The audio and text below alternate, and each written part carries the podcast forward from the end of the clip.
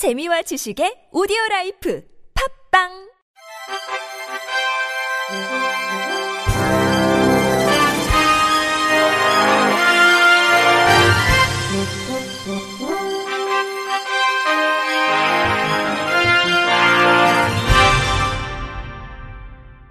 청취자 여러분 안녕하십니까? 8월 23일 금요일 KBIC에서 전해드리는 생활 뉴스입니다. 국토교통부가 인천 송도에서 서울역까지 27분 내로 도착할 수 있는 사업이 확정됐다고 밝혔습니다. 해당 사업은 최고 속도 180km로 달릴 수 있는 수도권 광역 급행철도 비노선 사업으로 예비 타당성 조사를 통과해 사업 추진이 확정됐습니다. 국토부는 국가 재정 사업으로 할지 민자 사업으로 할지를 두고 한국개발연구원에 민자 적격성 검토를 즉각 신청해 이를 바탕으로 올해 안 기본계획 수립 용역에 착수합니다. 해당 구간은 인천 송도에서 남양주 마석을 잇는 80.1km의 B노선 구간으로 앞서 A노선과 C노선에 이은 구간입니다. A 노선은 운정과 동탄 간 노선이고 C 노선은 덕정과 수원을 잇습니다.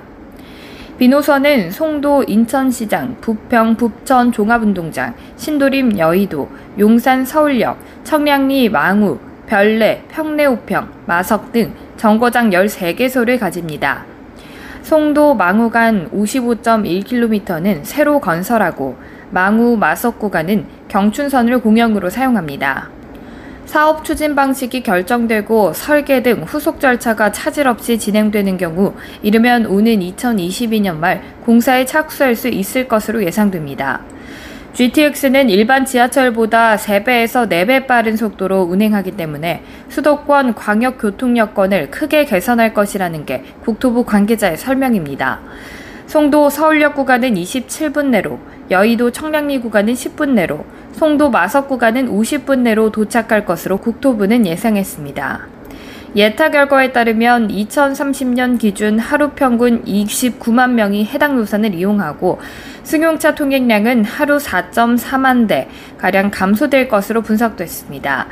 건설 기간 중에 약 7.2만 명의 고용이 창출되고 40년간 운영될 것을 가정하면 운영 기간 내 약 4.5만 명의 고용이 창출될 것으로 분석됐습니다. 국토부는 해당 사업 추진으로 남양주, 구리시 등 교통 여건이 열악했던 수도권 동북부 지역과 인천, 부천 등 수도권 서부 지역의 서울 도심 접근성이 획기적으로 향상될 것으로 기대했습니다. 또한 남양주 왕숙 등 수도권 신도시 발전에도 핵심적인 역할을 수행하고 이미 사업 추진 중인 A 노선 및 C 노선과 시너지 효과도 나타날 것이라고 국토부는 내다봤습니다. 국토교통부 황성규 철도국장은 GTX B 사업 추진으로 수도권 광역 급행철도망 3개 노선이 모두 건설돼 수도권 교통지도를 완전히 새롭게 바꾸고 수도권 교통 혼잡 문제를 대폭 개선할 수 있는 기반이 마련됐다면서 기본 계획 수립 등 관련 후속 절차를 조속히 추진하여 사업이 차질 없이 추진될 수 있도록 최선을 다하겠다고 밝혔습니다. 국토교통부와 제주시가 도로 안전을 위해 협력 체계를 구축합니다. 국토교통부는 제주시 한국건설기술원과 이 같은 내용의 도로 포장 관리 업무 협력 협약을 체결했다고 20일 밝혔습니다. 협약에 따라 연구원은 제주시의 도로 포장 관리 시스템을 개발하고 데이터 구축과 실무자 교육 훈련을 지원합니다. 국토부는 일반 국도 구간에 이미 활용하고 있는 총 12종의 도로 관리 시스템을 지자체 관할 도로에도 적용할 수 있도록 적극적으로 전파하고 기술 자문을 통해 지원합니다. 김용석 국토부 도로국장은 나라 안의 모든 도로가 보다 안전하게 관리될 수 있도록 국토부와 지자체 간의 협력 체계를 계속해서 강화해 나갈 계획이라고 밝혔습니다. 한편 국토부에서는 지난 1월 경기도와 협약을 체결해 경기도 관할 도로의 비탈면 관리 시스템 구축을 지원하고 있습니다. 또 기관별로 각각 운영 중이던 도로 불편 및 위험 신고 스마트폰 앱인 척척 해결 서비스 앱과 경기도로 모니터링 앱도 연계해 운영하는 등 협업의 범위를 넓히고 있습니다. 추석 연휴가 이제 3주 앞으로 성큼 다가왔습니다. 올해는 평년보다 열흘 정도 빠른 추석이라 과수농가에선 추석 선물이나 재수용 핵과일을 제때 출하하기 위해 안간힘을 쓰고 있다고 합니다. KBS 김유대 기자의 보도입니다. 경기도 이천의 한 사과밭입니다. 나무마다 사과가 이제 막 빨갛게 물들기 시작했습니다. 농가에선 조금이라도 햇볕을 더 잘 받도록 반사 필름을 깔아주거나 과일을 햇볕 방향으로 돌려주는 작업 등이 한창입니다. 올해 추석이 평년보다 열흘 정도 빨라 자칫 출하 시기가 늦어지면 농가 소득에 손해가 크기 때문입니다. 사과 재배 농가 박용한 씨입니다. 추석 때 출하를 하지 않으면은 농가의 소득이 예, 상당히 예, 떨어진다고 봐야죠. 추석 이후에 출하를 하면 추석에 출하하는 것보다 어, 소득 면에서도 4, 50% 감소된다고 봐야 됩니다. 추석 선물용으로 인기가 좋은 배는 빠른 출하를 위해 성장 촉진제를 쓰기도 했습니다. 하지만 성장 촉진제를 쓴 배는 맛과 품질이 떨어진다는 평가가 많았고 연구개발 끝에 9월 초순에도 수확이 가능한 국산 배 품종이 농가에 보급됐습니다. 전문가들은 특히 추석에는 색깔과 모양이 좋은 과일을 소비자들이 선호하기 때문에 수확 전 막바지 관리가 중요하다고 조언합니다. 농촌진흥청 기술보급과 김창수 씨입니다. 금년도와 같이 이른 추석에는 고품질 과실에 대한 소비자의 수요들이 늘어납니다. 따라서 농가에서는 마지막까지 세심하게 관리를 하셔야겠습니다. 농촌진흥청은 빠른 추석에도 농가가 안정적인 소득을 올릴 수 있도록 신기술 보급을 추진하고 있다고 밝혔습니다. KBS 뉴스 김유대입니다.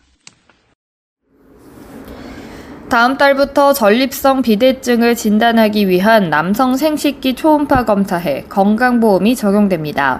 보건복지부는 22일 제17차 건강보험 정책심의위원회를 열어 9월 1일부터 전립선 등 남성 생식기 초음파 검사에 건강보험 적용 범위를 전면 확대하는 내용을 보고받았습니다.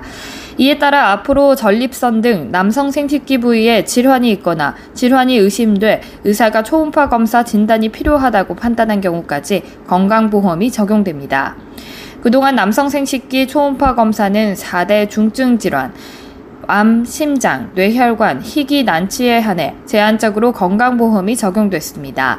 전립선 비대증 등 4대 중증 질환 외의 질환은 환자가 검사비 전액을 부담했습니다. 보험 적용으로 환자의 의료비 부담도 3분의 1 수준으로 경감됩니다. 그동안 외래진료에서 전립선, 정낭 초음파 검사를 받으면 의료비가 평균 5만원에서 16만원에 달했지만 보험 적용 후에는 2만원에서 6만원으로 감소합니다. 복지부는 남성 생식기 초음파 급여화로 연간 70만에서 90만 명이 건강보험 혜택을 받을 것으로 전망했습니다.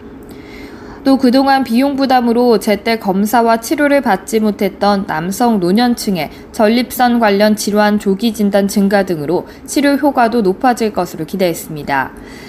이 밖에 배뇨곤란 증상이 있거나 과민성 방광 증상이 있는 환자 등에게 시행되는 초음파 방광 용정 측정기를 이용한 방광 잔뇨량 측정 검사도 건강보험이 적용됐습니다.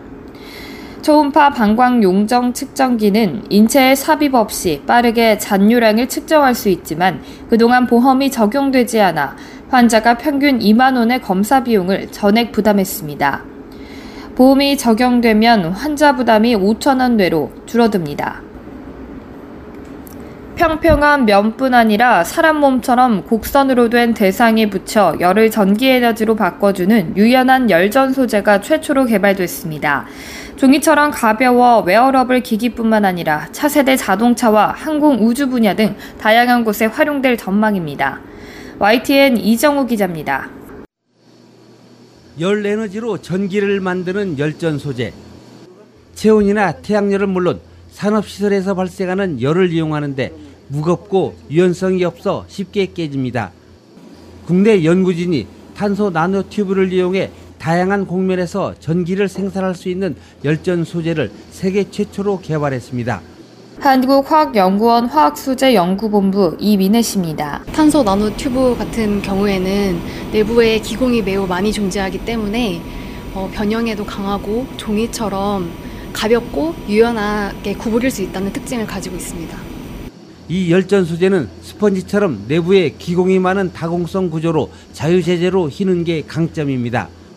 열 전도도도 160분의 1로 낮춰 이에 반비례하는 에너지 생성 효율은 두배 이상 끌어올렸다고 설명했습니다.